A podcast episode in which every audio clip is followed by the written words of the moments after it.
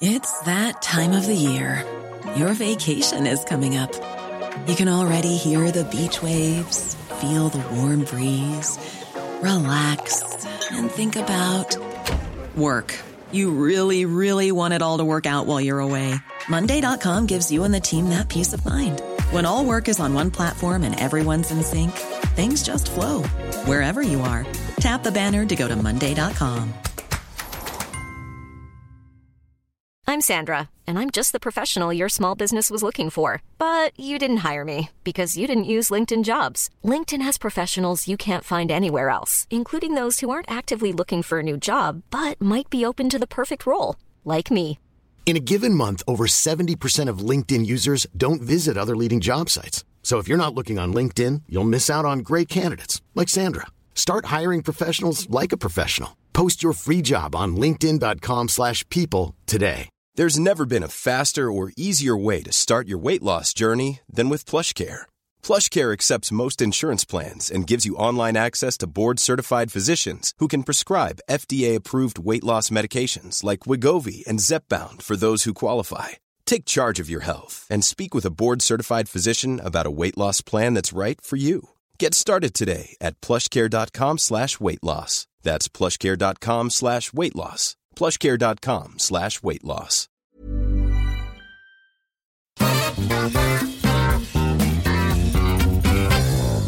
Da er vi klar for nok en utgave av Adresseavisas podkast om adressert. Eh, Det faste panelet er her. Harry Tiller er her, god dag. Kommentator Terje Eidsvåg er på plass, hei hei. God ettermiddag. Og politisk redaktør Tone Sofie Aglen, god ettermiddag. Hei på deg. Spesialgjest denne gangen er festivaldirektør for Kosmorama, Silje Engenes. Velkommen til deg. Takk for det. Vi skal komme tilbake til litt film og Kosmorama og Trondheim og festivaler og sånne ting etter hvert, men jeg tenkte jo det er naturlig å begynne med å høre litt med deg, Silje. Hvem, hvem er du, og, og hva driver du med, helt på å si, utenom å lage filmfestival i Trondheim? Ja, nå er det jo ca. en uke til filmfestival i Trondheim, så jeg er litt inni den bobla der. Det er femte gangen uh, for min del, og det er 14. gangen vi har uh, filmfestival i Trondheim. Så um, neste uke så håper vi at uh, flest mulig finner veien til Prinsen kinosenter. Og får med seg film fra hele verden. Eller Verdensteatret, som det vel egentlig heter. Ja, Verdensteatret syns jeg det er schwung over. Så la oss ta tilbake det navnet her og nå. Ja. Det, det er helt det er jeg enig i, Ja, absolutt. Ja. Og, og det står vel fortsatt støpt i veggen. Verdensteatret var vel 1911, hvis jeg husker riktig. Jeg husker ikke riktig så langt tilbake, men hvis jeg husker riktig når jeg leste om når det ble bygd. Og det er jo utrolig å ha en, en kino som er mer enn 100 år gammel, samtidig som Trondheim kino feirer 100-årsjubileum i år. Når- Men Silje, du, du er jo, vi skal jo snakke mer om Kosmorama, men du har jo en eh, lang CV som eh, kulturarbeider i Trondheim. Jeg mener husk for mange år siden at du ble utnevnt som sånn kulturminister i den alternative Trondheimsregjeringa. Ja, det stemmer det. Jeg var med i Bygglarmregjeringa når det var bylarm i Trondheim. Ja, Det var kjempegøy. På den tida så var jeg jo leder for Teater i St. Garden. Så jeg har jo bedrevet både litt eh, teater og litt litteratur før jeg begynte å jobbe med film. Mm. Mm.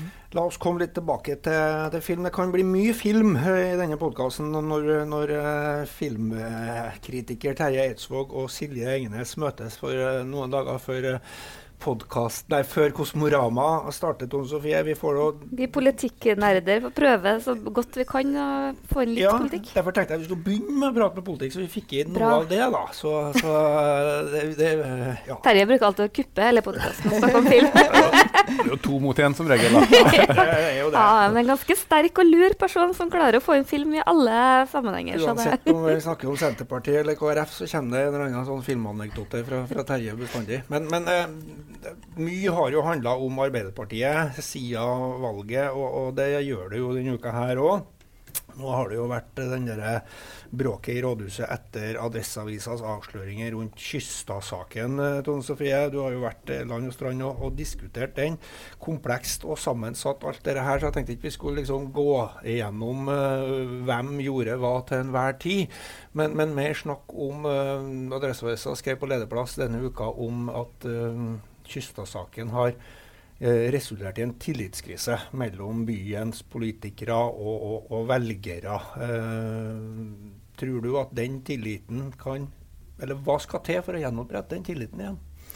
Jeg må jo si at jeg har jo egentlig bare fått større problemer med å skjønne Arbeiderpartiet. For uh, nå har de i ett år har Arbeiderpartiets gruppeleder sagt at uh, han ikke husker, at han ikke har hatt noe dialog med Rune Olsø. Mhm. Og den nye versjonen hans var jo nå at uh, Rune Olsø kun uh, har benyttet seg av ytringsfriheten i lokaldemokratiet. Og jeg syns jo at Trondheims nest mektigste politiker fører velgere og samarbeidspartnere bak lyset på den måten. Jeg syns det er veldig rart at, at uh, partiet tar så lett på det. Og det som uh, jeg må si var ganske opprørende, var å lese at uh, minst fem andre bystyrerepresentanter også har blitt utsatt for eh, påvirkning av Rune Olse. For jeg må jo si litt sånn i sjølrettferdighetens navn at vi har jo ikke akkurat opplevd fra Arbeiderpartiet at de har bejublet og møtt Adresseavisen journalistikk med åpne armer. Det har vært mange som har prøvd å bagatellisere og liksom å si at å, Høyreavisa, Adresseavisen holder på. Og når så mange åpenbart har kjent på det samme, at ikke disse alarmklokkene har ringt før i Arbeiderpartiet, det, det forundrer meg. Og så må jeg jo bare si disse opposisjonene eller samarbeidspartiene I forrige uke da, så gikk de jo ut og var opprørt over at uh, Geir Våge og Rune Olse ikke har snakka sant om det her. Eh, og så gikk eh, Erling Moe ut og lanserte seg sjøl som ordførerkandidat. 16 år med Rita Ottervik og Arbeiderpartiet er nok. For uh, makta samla på for få hender. Og hva skjer så? Jo da, eh, to dager etterpå så har de liksom tilgitt alt. Ja. Eh, jeg har litt sånn problem med å skjønne De er nå i hvert fall et åpent sinn, da. Det kan man godt si, og, og det- det er jo fint med tilgivelse og alt dette her, men, men, men det er jo noe som, som eh, du har pekt på eh, i denne uka, som, som, som henger igjen som et sånn ubestridt eller stort dilemma. Det er jo at noen ikke har, eller har holdt tilbake sannheten om hva de har gjort, helt til de på en måte blir nødt til å, til å innrømme det.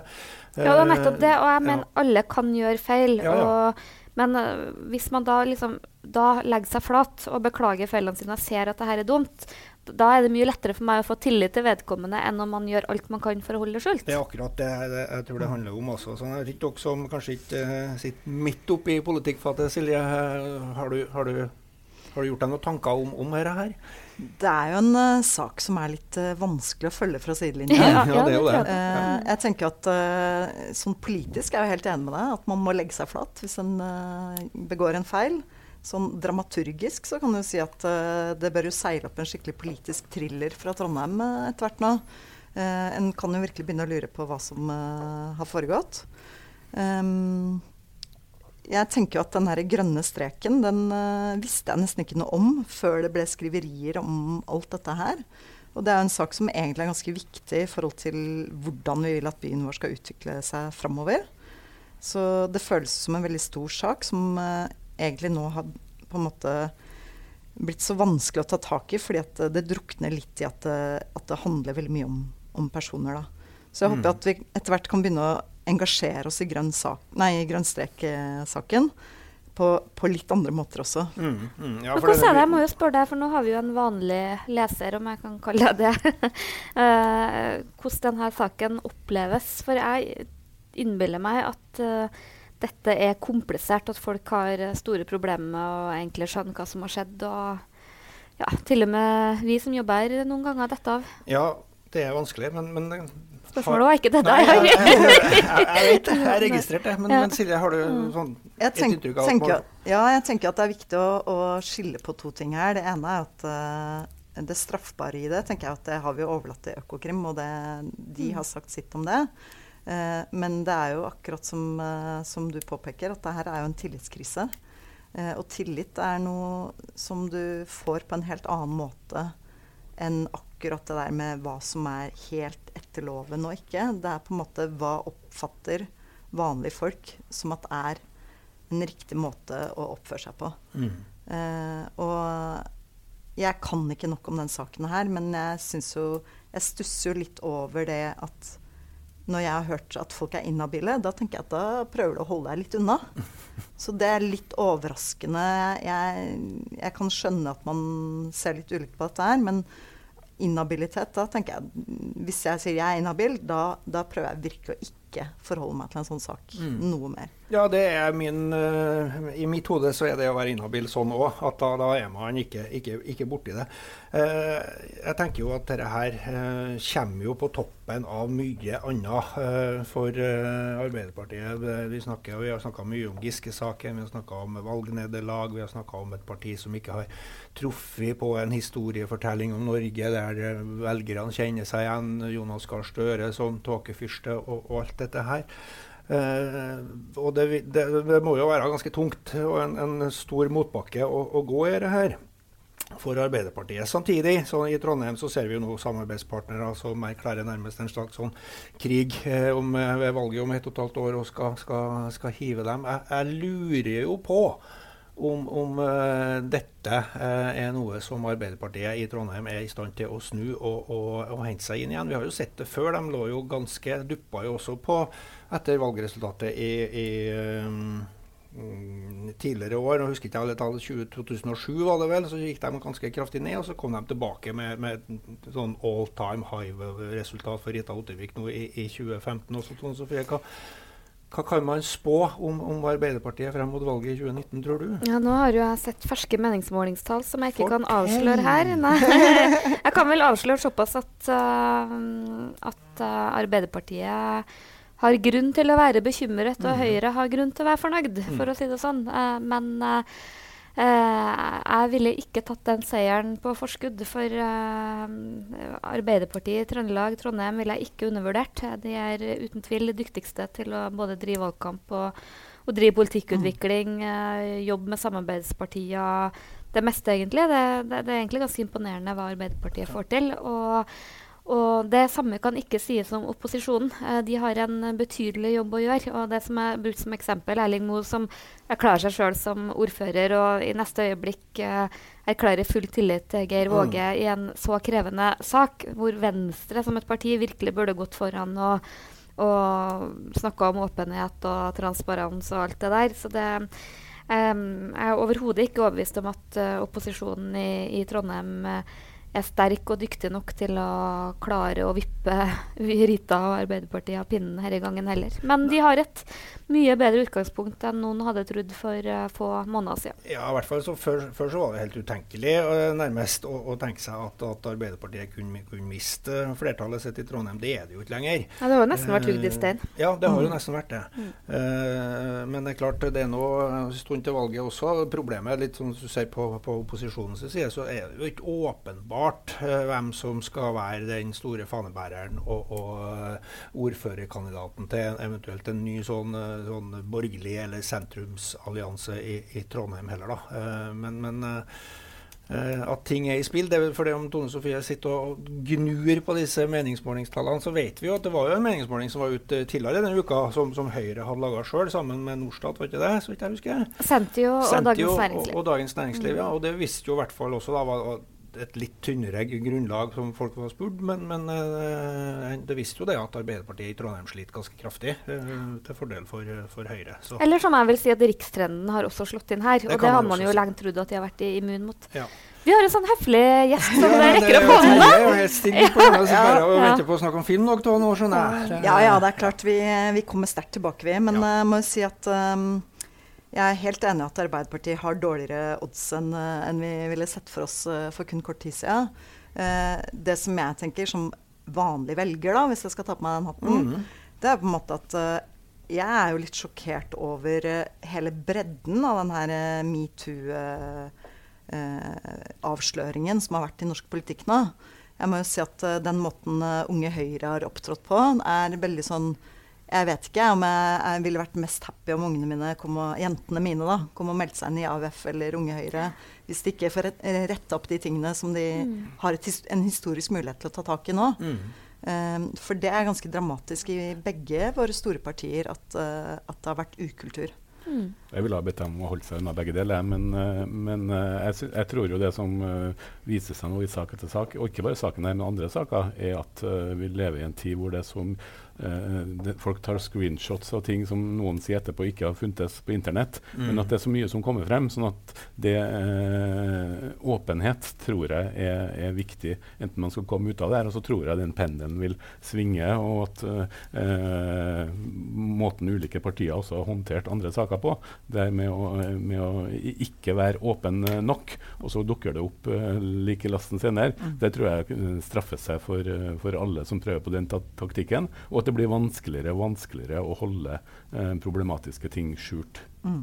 Ja, det tror jeg du har helt rett i. Og, og jeg tror jo at de som skal eh, gjenreise tillit eh, på, i, de ulike partiene nå, har en, en betydelig jobb. Bare ikke minst i forhold til det å legge kortene på, på bordet. Komme frem med, med alle tingene som, som er klanderverdige, istedenfor å forsøke å sitte rolig og vente på at ting går over av seg sjøl. For det viser vel uh, vår nyere historie at det, det gjør det. Uh, sjelden, i alle fall. Jeg, ja. jeg, er jo også bekymra av en tendens, og det handler ikke bare om Trondheim, det handler like mye om nasjonal basis. at det ser ut til å bli vanligere og på en måte ikke Hvis man har flertall, så trenger man ikke å ta konsekvensen av ting.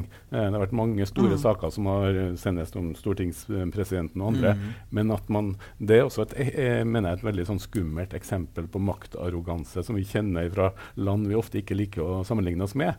At uh, så lenge man ikke på en måte blir um, vippa av pinnen fordi at man må, uh, men man har et flertall, så trenger man ikke nødvendigvis å så gjør man ikke en del av de oppryddingene som trengs. og Det tror jeg også kan straffe seg på mm. sikt. Mm.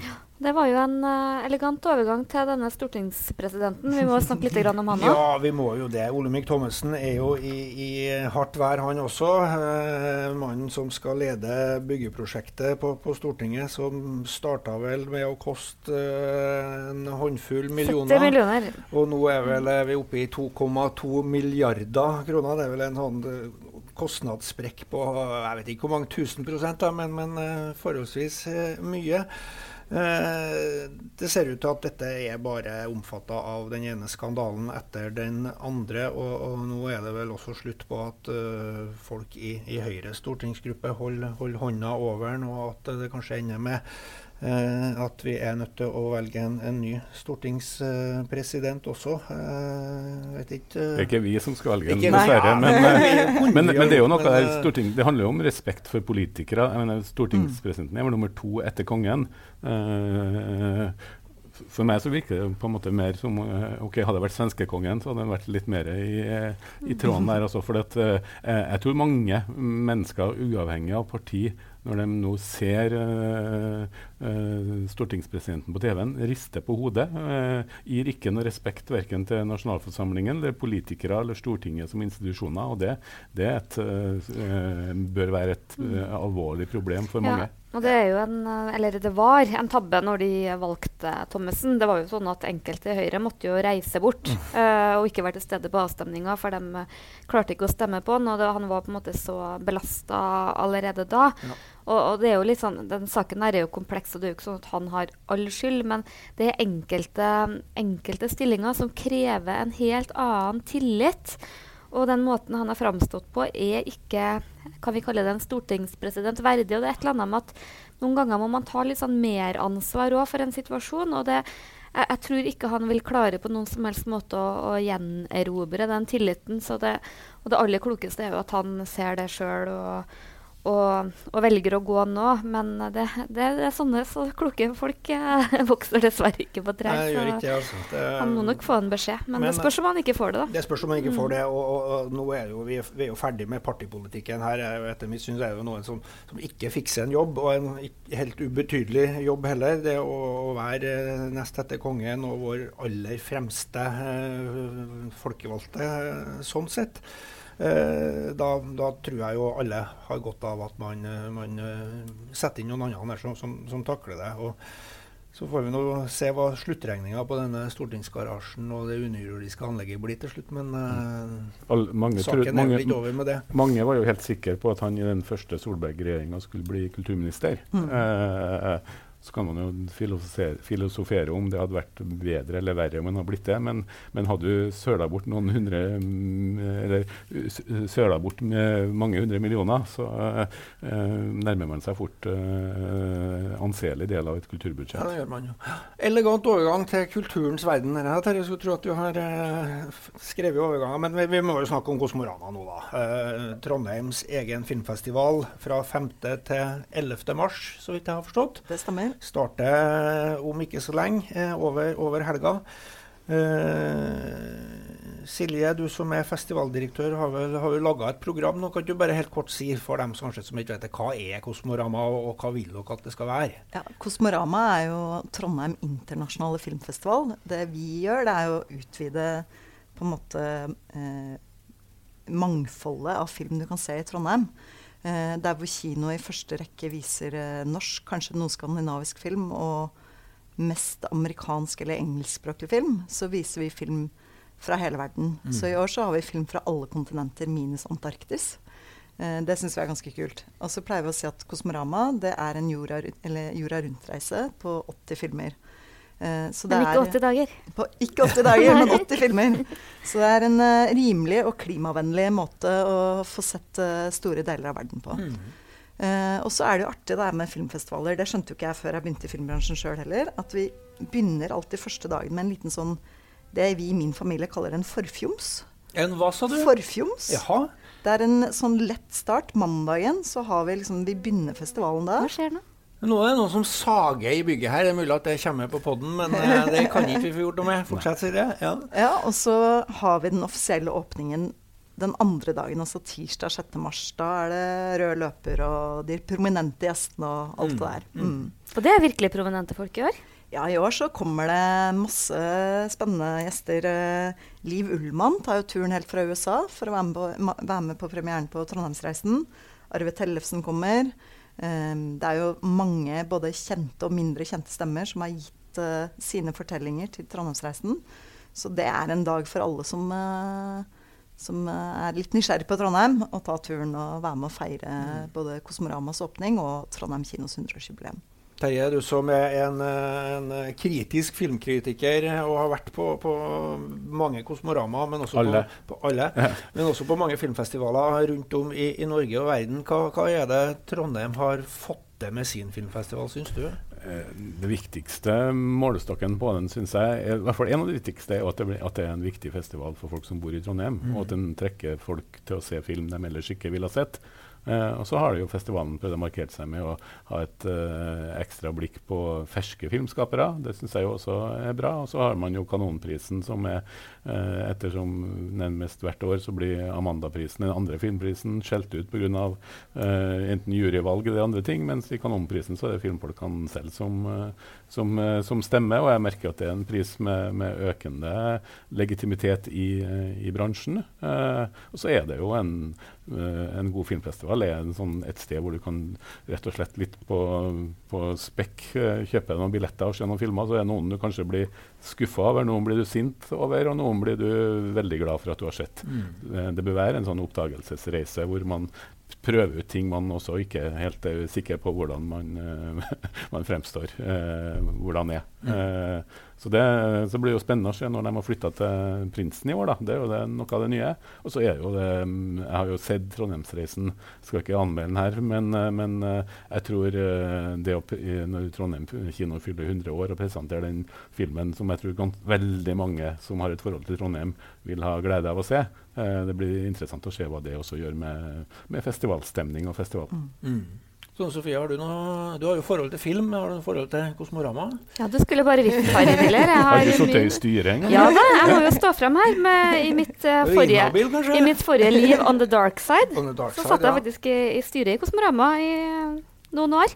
Det var jo den tida Kosmorama slet litt mer enn i dag, både med publikumsappell, og sponsorene begynte å forsvinne. Og, og sånn, for det begynte jo, Kosmorama begynte jo på en måte på topp, for det var så mye penger. Mm. At de liksom virkelig fikk liksom pumpa opp og lagd en sånn svær folkefest som jeg tror på en måte var litt sånn egentlig litt oppblåst. Mm. Jeg tror ikke at den hadde publikumsgrunnlaget, men man hadde så mye penger og sånn, og fikk liksom Herre, det virker som veldig stort. Og så ble det jo på en måte mindre offentlige penger, mindre sponsorpenger i mange år, som gjorde at Og så hadde ikke festivalen ordentlig fotfeste, som gjorde at den sleit skikkelig noen år. Mm. Det var selvfølgelig min tid. Ja, ja, Men etter min tid så, Så har det det gått så meget bedre. Jeg har jo inntrykk av at særlig etter at Silje overtok, så har eh, Kosmorama virkelig klart å få et helt annet fotfeste i byen. Og, og jeg husker eh, jeg var på filmfestivalen i Tromsø et år, og da ble jeg utrolig imponert over hvor det satt preg på bybildet, og hvordan liksom til og med taxisjåførene snakka om film. og det var, det var en helt annen festivalstemning som vi virkelig slet med å få i Trondheim. Men nå, nå hører jeg liksom vanlige folk, da, som ikke er sånn folk som er invitert eller en del av indre krets, som faktisk tar seg fri fra jobb og drar på Kosmorama. Det er blitt mye mer enn snakkes, og det syns jeg er fryktelig artig. Så hva har du gjort?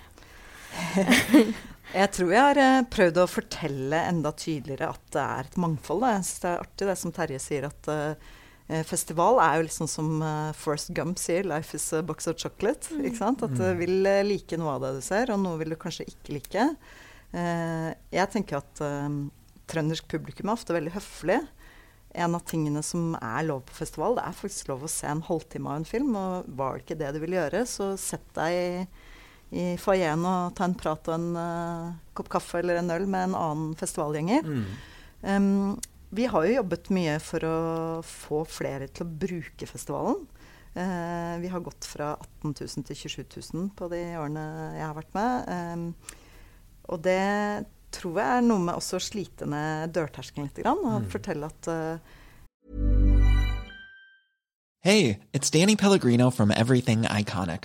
Ready to upgrade your style game without blowing your budget? Check out Quince. They've got all the good stuff shirts and polos, activewear, and fine leather goods, all at 50 to 80% less than other high end brands. And the best part? They're all about safe, ethical, and responsible manufacturing.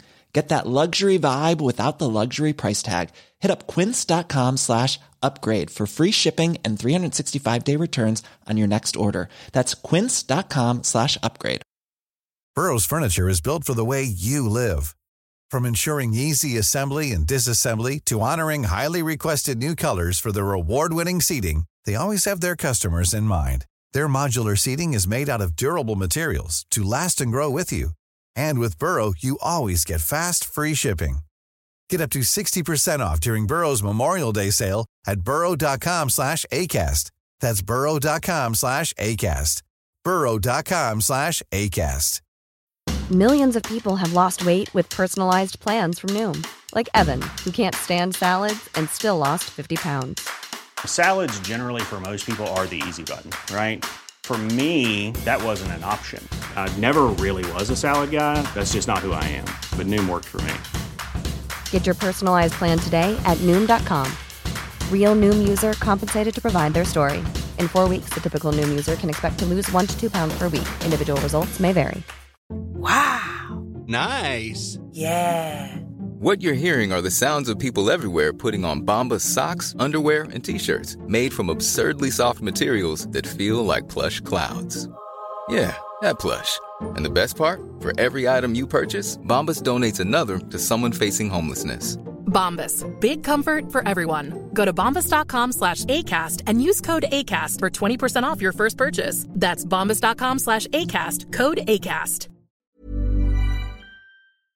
Det er jo veldig mye film som jeg tror mange av oss har stor glede av å se. Altså, folk er jo nysgjerrige.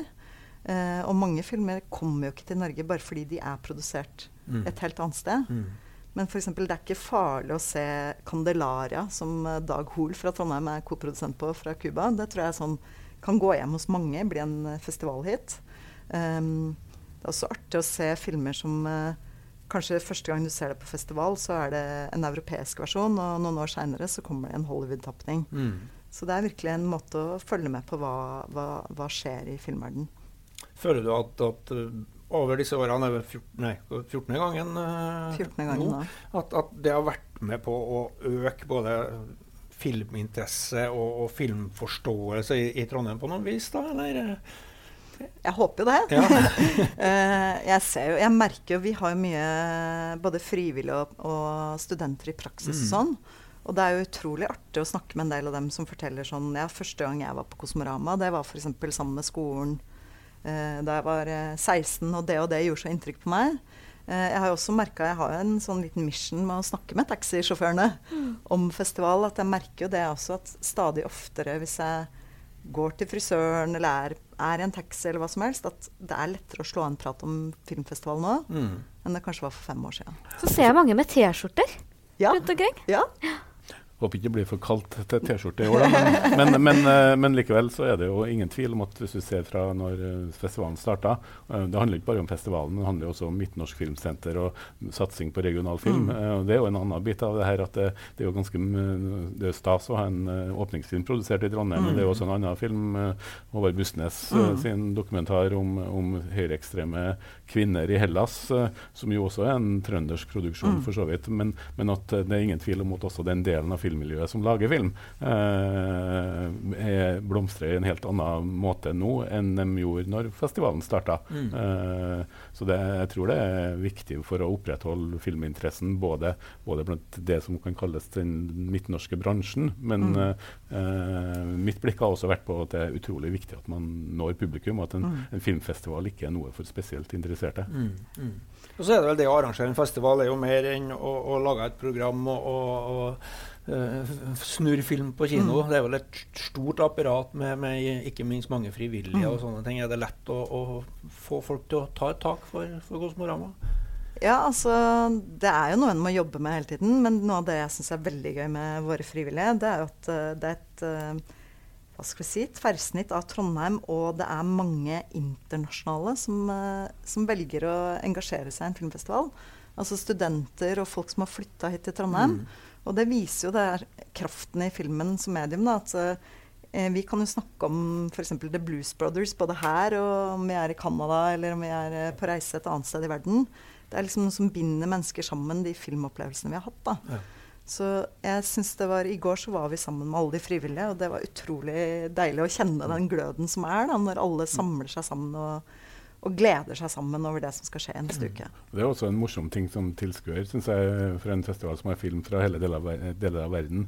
Det at du opplever Du ser når du er på visninga, når det er en film fra enten det er Albania eller eh, Tyrkia eller Romania eller land hvor det ikke så ofte kommer på film på kino, så ser du at eh, mange av dem i, i det flerkulturelle Trondheim som har røtter der, og så slutter opp om mm. det. Eh, mm. Så, så det, det, er jo en måte å, å, se verden, men også for mange å få se noe som ligner på dem selv, som mm. de ellers ikke tilbys hvis, uten parabolantenne. Si. Mm. Men samtidig er det jo tid der folk sikkert ser mye mer film på, på strømmetjenester enn, mm. enn i, i, mørke kinosaler. Hvis, du hvis, hvis, du går inn og ser, hvis du går inn og ser på tilbudet på Netflix, da, du, nå har de oppgradert litt norske filmer, bitte litt norske og nordiske, mm. men ellers så er vel det jeg ville tipper at over 90% er amerikansk. Og det er jo det som har gjort at også filmfestivaler har blitt uh, uh, for mange kanskje viktigere, mm. fordi at det er en av de få mulighetene til å se uh, mye av det som lages, og som ikke kommer på kino eller på Netflix. Mm.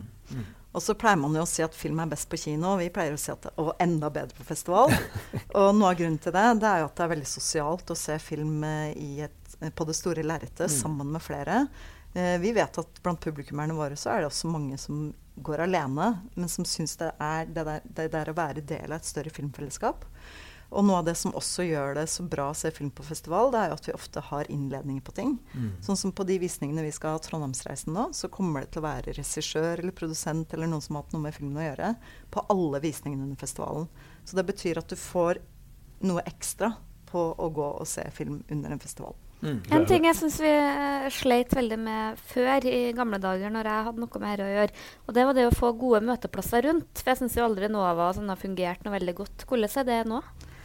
Eh, det er noe vi har jobbet med, og som jeg håper skal bli stadig bedre. Ja. Eh, nå har vi jo både litt sånn kafé i foajeen på Prinsen i samarbeid med Credo.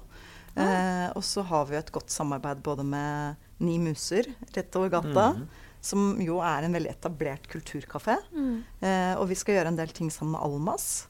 Eh, og vi ser jo også det at uh, når vi gjør samarbeid med Credo Nå skal vi også vise film på nye Credo, og det ble jo solgt ut på null komma svisj. Folk er veldig nysgjerrig på det. Eh, og det passer jo veldig bra når du ser at mye av dagens dokumentarfilmer handler veldig mye om jordas ressurser. Vi skal vise en film som heter 'Wasted', som handler om, uh, om uh, det at vi kaster så mye mat. Mm -hmm. Eh, som vi merker det er et kjempesug. Folk er veldig interessert i å se det. Og vi Eh, jeg hørte Stockholm eh, Filmfestivalen de annonserte som den viktigste dokumentaren du ser i år. Og det syns jeg faktisk er et ganske bra, bra poeng. Absolutt.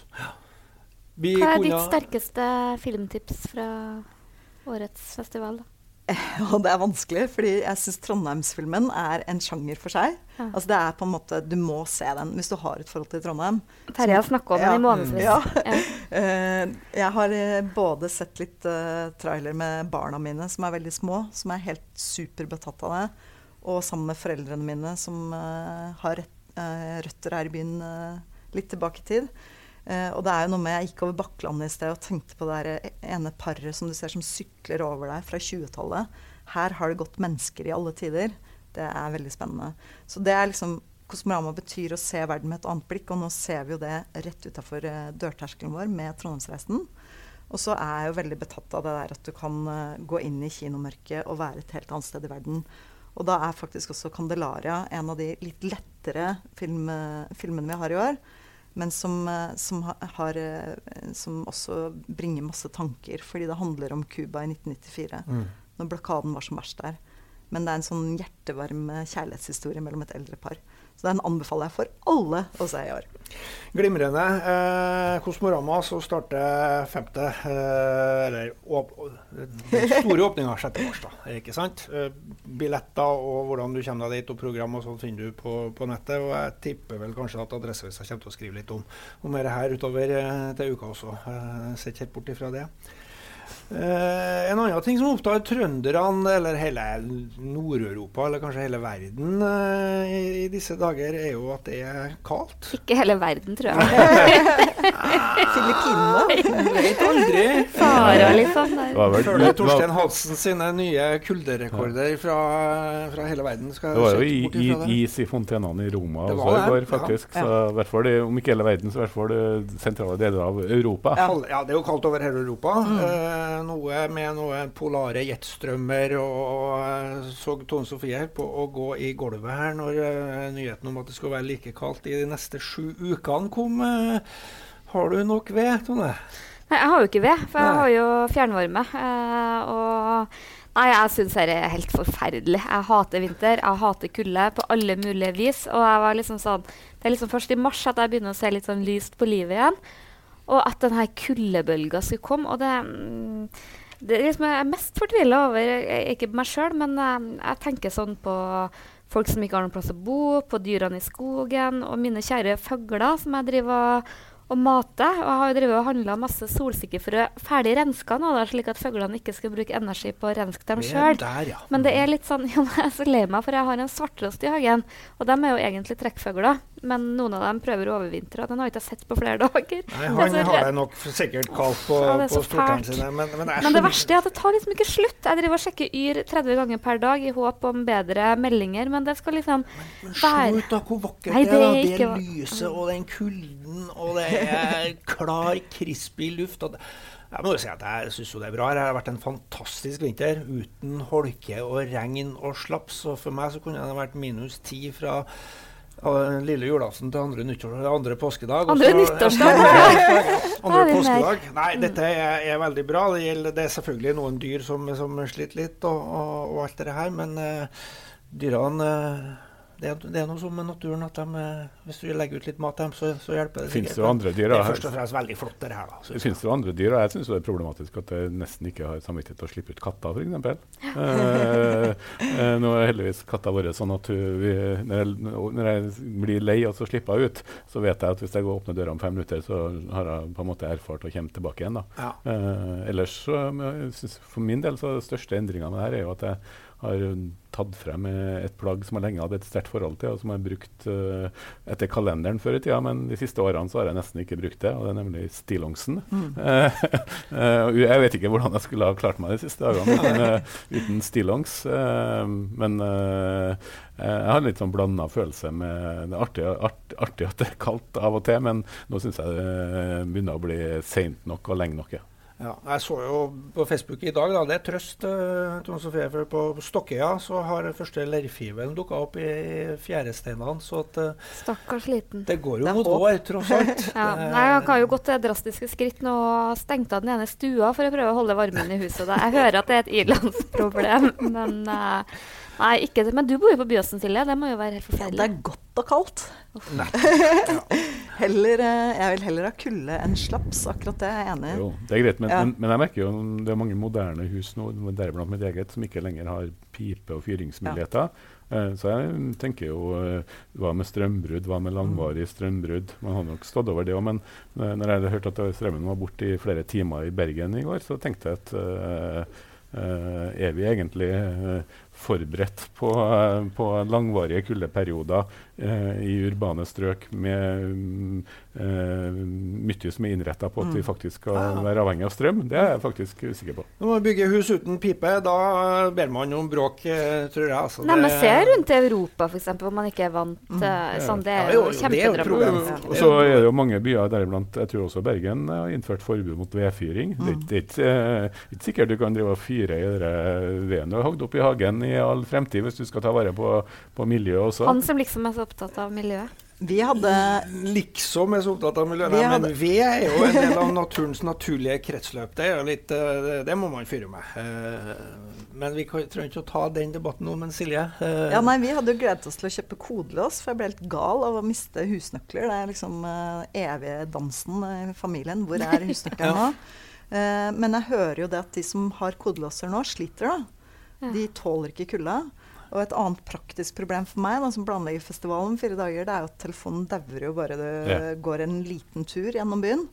Så det er ilandsproblemer, ja. Det er helt klart. Men uh, jeg håper at det blir litt varmere til neste uke. Påvirker ikke det litt sånn publikumstilstrømning? For jeg liksom gleder meg til å liksom gå i barfotene, Lette sko da, på ja. Kosmorama. Liksom. I mars? Ja, ja, men, ja, men jeg også var veldig optimist i fjor. Jeg var sånn, jeg kjøpte meg mm. vårjakka, skinnjakka, som jeg skulle mm. inn, altså, innvie da, til festivalen i fjor.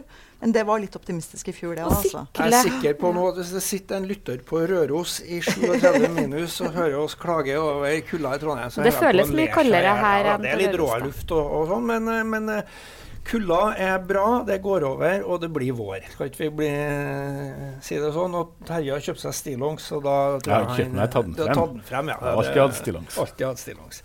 Eh, la oss nå ta en jeg ser tida går, men en liten runde. Det var jo utdeling av Spellemannspriser eh, denne uka. Eh, der ble jo eh, Oslo-pressen sur på Trøndelag igjen, Terje. Uh, ja, uh, krenket. Med god grunn, spør du meg. Uh, det er en litt merkelig debatt der, da. jeg syns jo det er problematisk at ikke Det er jo Susanne Sundfør som mange mener burde ha hatt prisen som årets spellemann. Ja. Også Susanne Sundfør var jo så tøff når hun fikk eh, prisen som året årets kvinnelige artist et år, at hun eh, sa at hun så på seg selv som artist og ikke kvinnelig artist. og Det førte jo til en opprydding av kategoriene. og så er det vel Kanskje noen men mener at det har, uh, har til måte blitt straffa ved at hun ikke har fått så mange priser som hun ellers burde ha fått.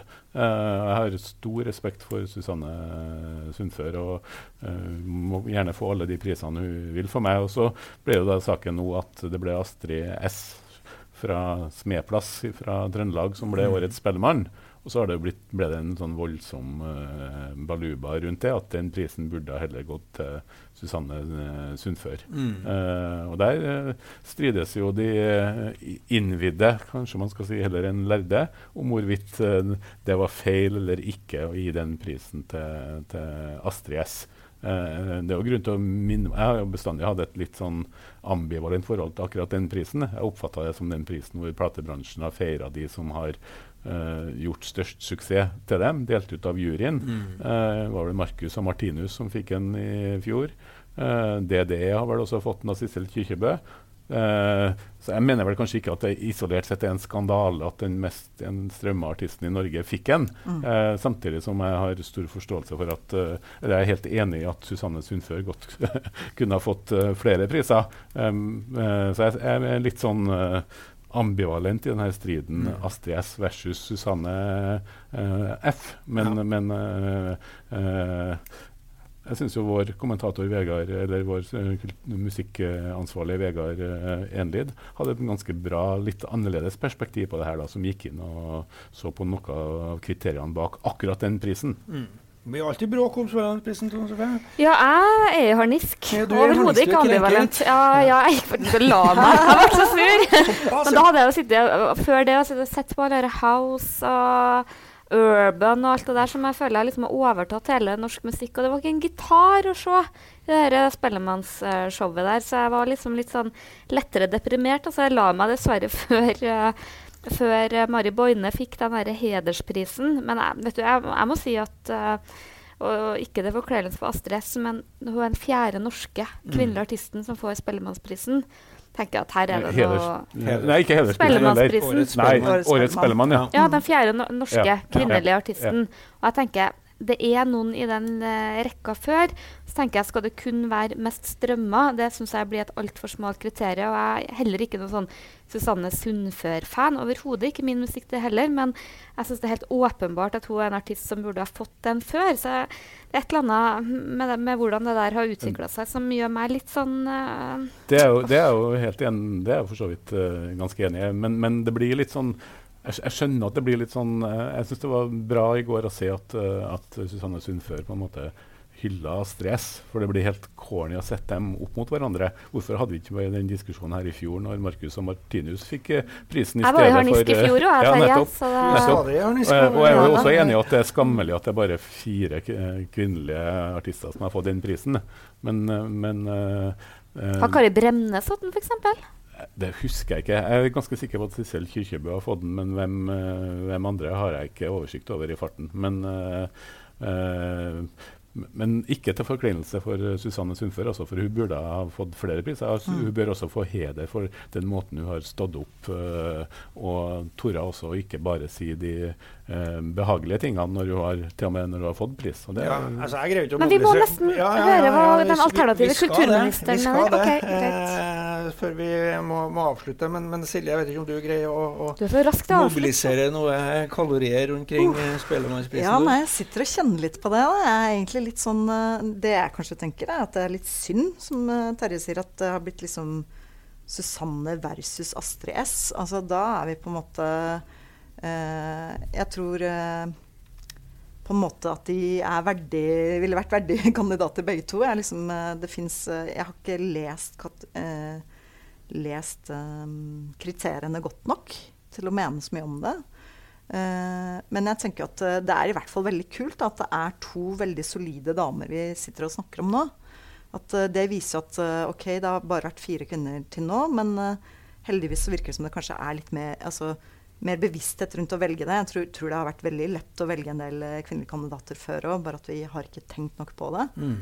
Men jeg tror at den, eh, den balansen der vil bli bedre i årene som kommer. nå. Men jeg syns det er for tidlig. det kom, Og det er jo ikke det at Astrid S ikke har fått uh, anerkjennelse, for hun var jo årets nykommer i fjor og har jo gitt ut en full uh, Det er litt sånn Obama, Ja, CD som jeg kan men var, var, ikke, var, det, var, det for, var det for sent for uh, Marcus og Martinus? Da? Nei, men jeg var jo Nei, men, men, men, men poenget er at jeg tror det kommer til å bli veldig mange kvinnelige artister som får både de og de andre prisene. For hvis du ser noe på Sigrid, og du ser på Dagny, og du ser på det som skjer innenfor både norsk og internasjonal eh, pop, både den kommersielle og, og, og den mer gitarbaserte, eller i hvert fall instrumentbaserte, uh, så er det mange av de mest interessante artistene er kvinnelige artister. Så jeg tror at det bildet vil eh, forhåpentligvis endre seg i løpet av kort tid. Ja, jeg er jo en av de dinosaurene som Vegard Endelig skrev om, som syns at alt var bedre før. Og det regner jeg med du er også. Ja, nei, altså det, men det som fyrer med ved er med Vazelina, er vel det- kanskje? Nei da, men hvis det er sånn at eh. Susanne Sundfør blir nekta en pris fordi at hun er outspoken og sier fra og blir straffa på den måten der, så er det jo grunn til å bli kraftig provosert, spør du meg.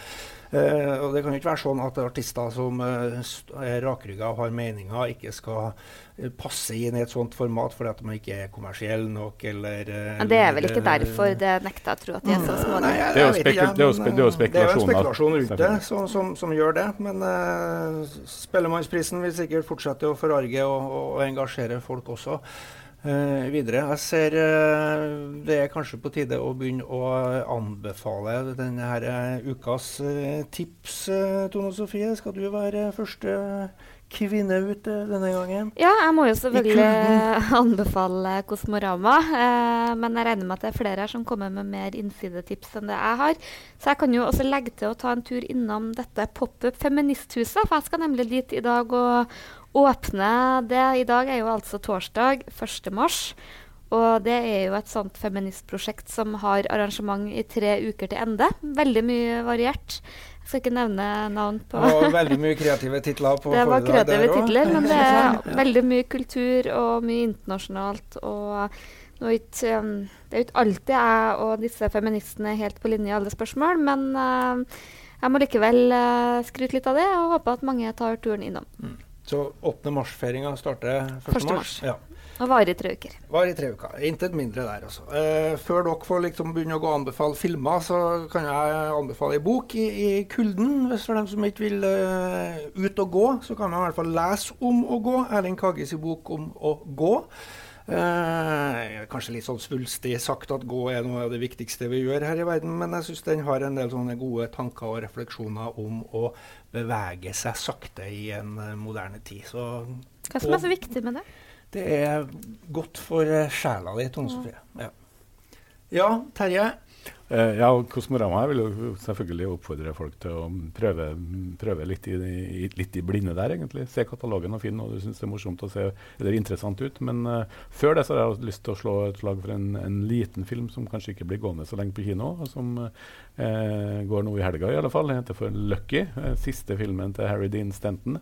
Han er 91 år når han spiller her, og han spiller en gammel mann som røyker og drikker og går på bar og snakker med folk og leter etter skilpadder til kompisen som har kommet bort. En veldig sånn stillferdig eh, amerikansk atmosfærisk film med også bra musikk av gamle menn, eh, Tone Sofie. Eh, Johnny Cash bl.a. på lydsida. Men det er en sånn stemningsfull, annerledes amerikansk film som jeg tror mange vil ha kinoglede av å se. Gammel mann som leter etter skilpadde. Nå snakker vi i butikk. Eh, Silje, det er vel kanskje noe fra filmens verden du også vil, vil trekke frem? Ja, det er jo rundt 80 filmer. Da kan jeg begynne nå? Ja, så kan vi gå som tur. Ja, jeg. Neida, eh, det er jo masse på programmet jeg vil anbefale, men eh, for min egen del, eh, og for mange andre, da, så tenker jeg at det må jo bli en stor begivenhet å se scener fra et ekteskap med Liv Ullmann, som introduserer det. Det er litt sånn, eh, Da kan du sitte inne lenge, da, for dette varer nesten fem timer. Vi viser TV-versjonen. Eh, og det er jo eh, altså en, en TV-serie og en film som rystet alle på 70-tallet. Gatene var folketom når siste episoden gikk. Det er en av verdens beste TV-serier. eh, Varer den i fem timer sammenhengende? Som Vi tar en liten pause underveis, Ja. Men det er sett av god tid. Og vi skal holde det godt og varmt på Prinsen kinosenter, men eh, det er alltid godt å ha med seg en eh, jakke der. Og alle trondheimere som ikke skjønner hvor stor Liv Ullmann faktisk er, og hvor god hun var på sitt beste, eh, bør jo virkelig se den. Altså. Det er en stor, stor film- og TV-kunst. Masse å få med seg i Trondheim og Trøndelag den neste uka, altså ikke minst på eh, Kosmorama fra 5. til 11. mars. Takk til Silje Engenes, eh, og lykke til med filmfestivalen. Eh, Så avslutter vi for nå. Harry Tiller, Tone Sofie Aglen og Terje Eidsvåg er forhåpentligvis tilbake med en ny podkast også om ikke så lenge. Ha det bra!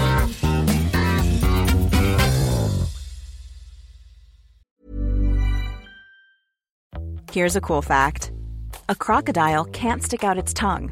Another cool fact you can get short term health insurance for a month or just under a year in some states. United Healthcare short term insurance plans are designed for people who are between jobs, coming off their parents' plan, or turning a side hustle into a full time gig. Underwritten by Golden Rule Insurance Company, they offer flexible, budget friendly coverage with access to a nationwide network of doctors and hospitals. Get more cool facts about United Healthcare short term plans at uh1.com. Hi, I'm Daniel, founder of Pretty Litter. Did you know cats tend to hide symptoms of sickness and pain? I learned this the hard way after losing my cat, Gingy. So I created Pretty Litter, a health monitoring litter that helps detect early signs of illness by changing colors, saving you money and potentially your cat's life. Pretty Litter is veterinarian developed, and it's the easiest way to keep tabs on your fur baby's health right at home. Go to prettylitter.com and use code ACAST for 20% off your first order and a free cat toy. Terms and conditions apply. See site for details. Planning for your next trip? Elevate your travel style with Quince. Quince has all the jet setting essentials you'll want for your next getaway, like European linen, premium luggage options, buttery soft Italian leather bags, and so much more. And is all priced at 50 to 80% less than similar brands. Plus, Quince only works with factories that use safe and ethical manufacturing practices. Pack your bags with high-quality essentials you'll be wearing for vacations to come with Quince. Go to quince.com slash pack for free shipping and 365-day returns.